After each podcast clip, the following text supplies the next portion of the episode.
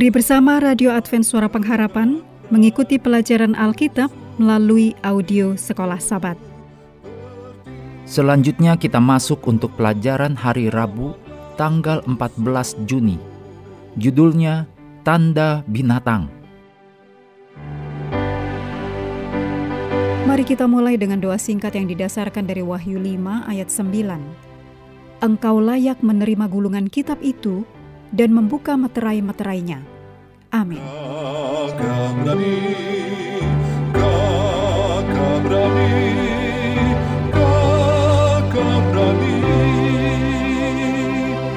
Dalam Wahyu pasal 14 ayat 9, juga Wahyu 14 ayat 12, dituliskan bahwa tanda binatang itu ditempatkan di dahi dan tangan dahi dan tangan juga telah disebutkan dalam ulangan 6 ayat 8 dan ulangan 11 ayat 18.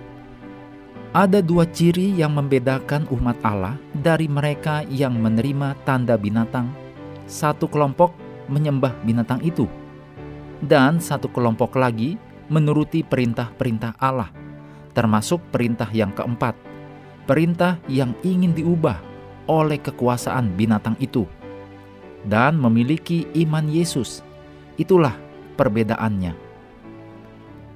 Bekerja melalui binatang dari dalam laut dan dari dalam bumi, setan mencoba untuk melemahkan otoritas Allah dengan menyerang inti penyembahan, yaitu hari Sabat. Tanda binatang itu ditempatkan di dahi atau di tangan. Dahi adalah simbol pikiran, di mana hati nurani pertimbangan, dan tempatnya penilaian. Tangan, sebaliknya, adalah simbol tindakan dan perbuatan. Harinya akan datang, dan mungkin lebih cepat dari yang kita duga, bahwa undang-undang akan disahkan yang membatasi kebebasan beragama kita. Mereka yang dengan sungguh-sungguh mengikuti firman Tuhan dan memelihara sabat Tuhan yang benar akan dicap sebagai penentang kesatuan dan kebaikan masyarakat. Berikut ini kutipan dari Ellen G. White Alpha Omega Jilid 8 halaman 622. Mereka yang menghormati sabat kitab suci akan dinyatakan sebagai musuh-musuh hukum dan ketertiban sebagai yang merusakkan batasan-batasan moral masyarakat, yang menyebabkan anarki dan korup, dan yang mendatangkan hukuman atas dunia ini. Penurutan mereka yang rela akan dinyatakan sebagai sifat keras kepala, kedegilan, dan penghinaan kepada penguasa. Mereka akan dituduh tidak suka kepada pemerintah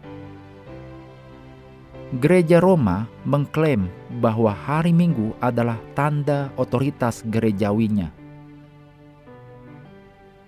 Dalam kutipan buku The American Catholic Quarterly Review Januari 1883 mengatakan, Tentu saja gereja kepausan mengklaim bahwa perubahan itu adalah tindakan yang dilakukannya dan tindakan itu merupakan tanda kekuasaan dan wewenang gerejawinya dalam masalah agama.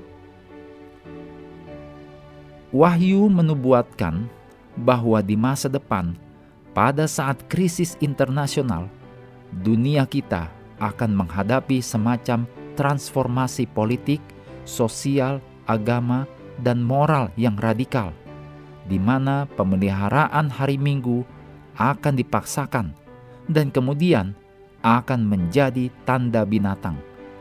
Sekali lagi, bagaimana semua ini terungkap, kita belum diberitahu. Kitab suci hanya memberi kita garis besar, tetapi cukup untuk menunjukkan kepada kita bahwa pertentangan besar akan mencapai klimaks seputar masalah penyembahan binatang atau menyembah pencipta dan bahwa sabat hari ketujuh akan memainkan peran utama.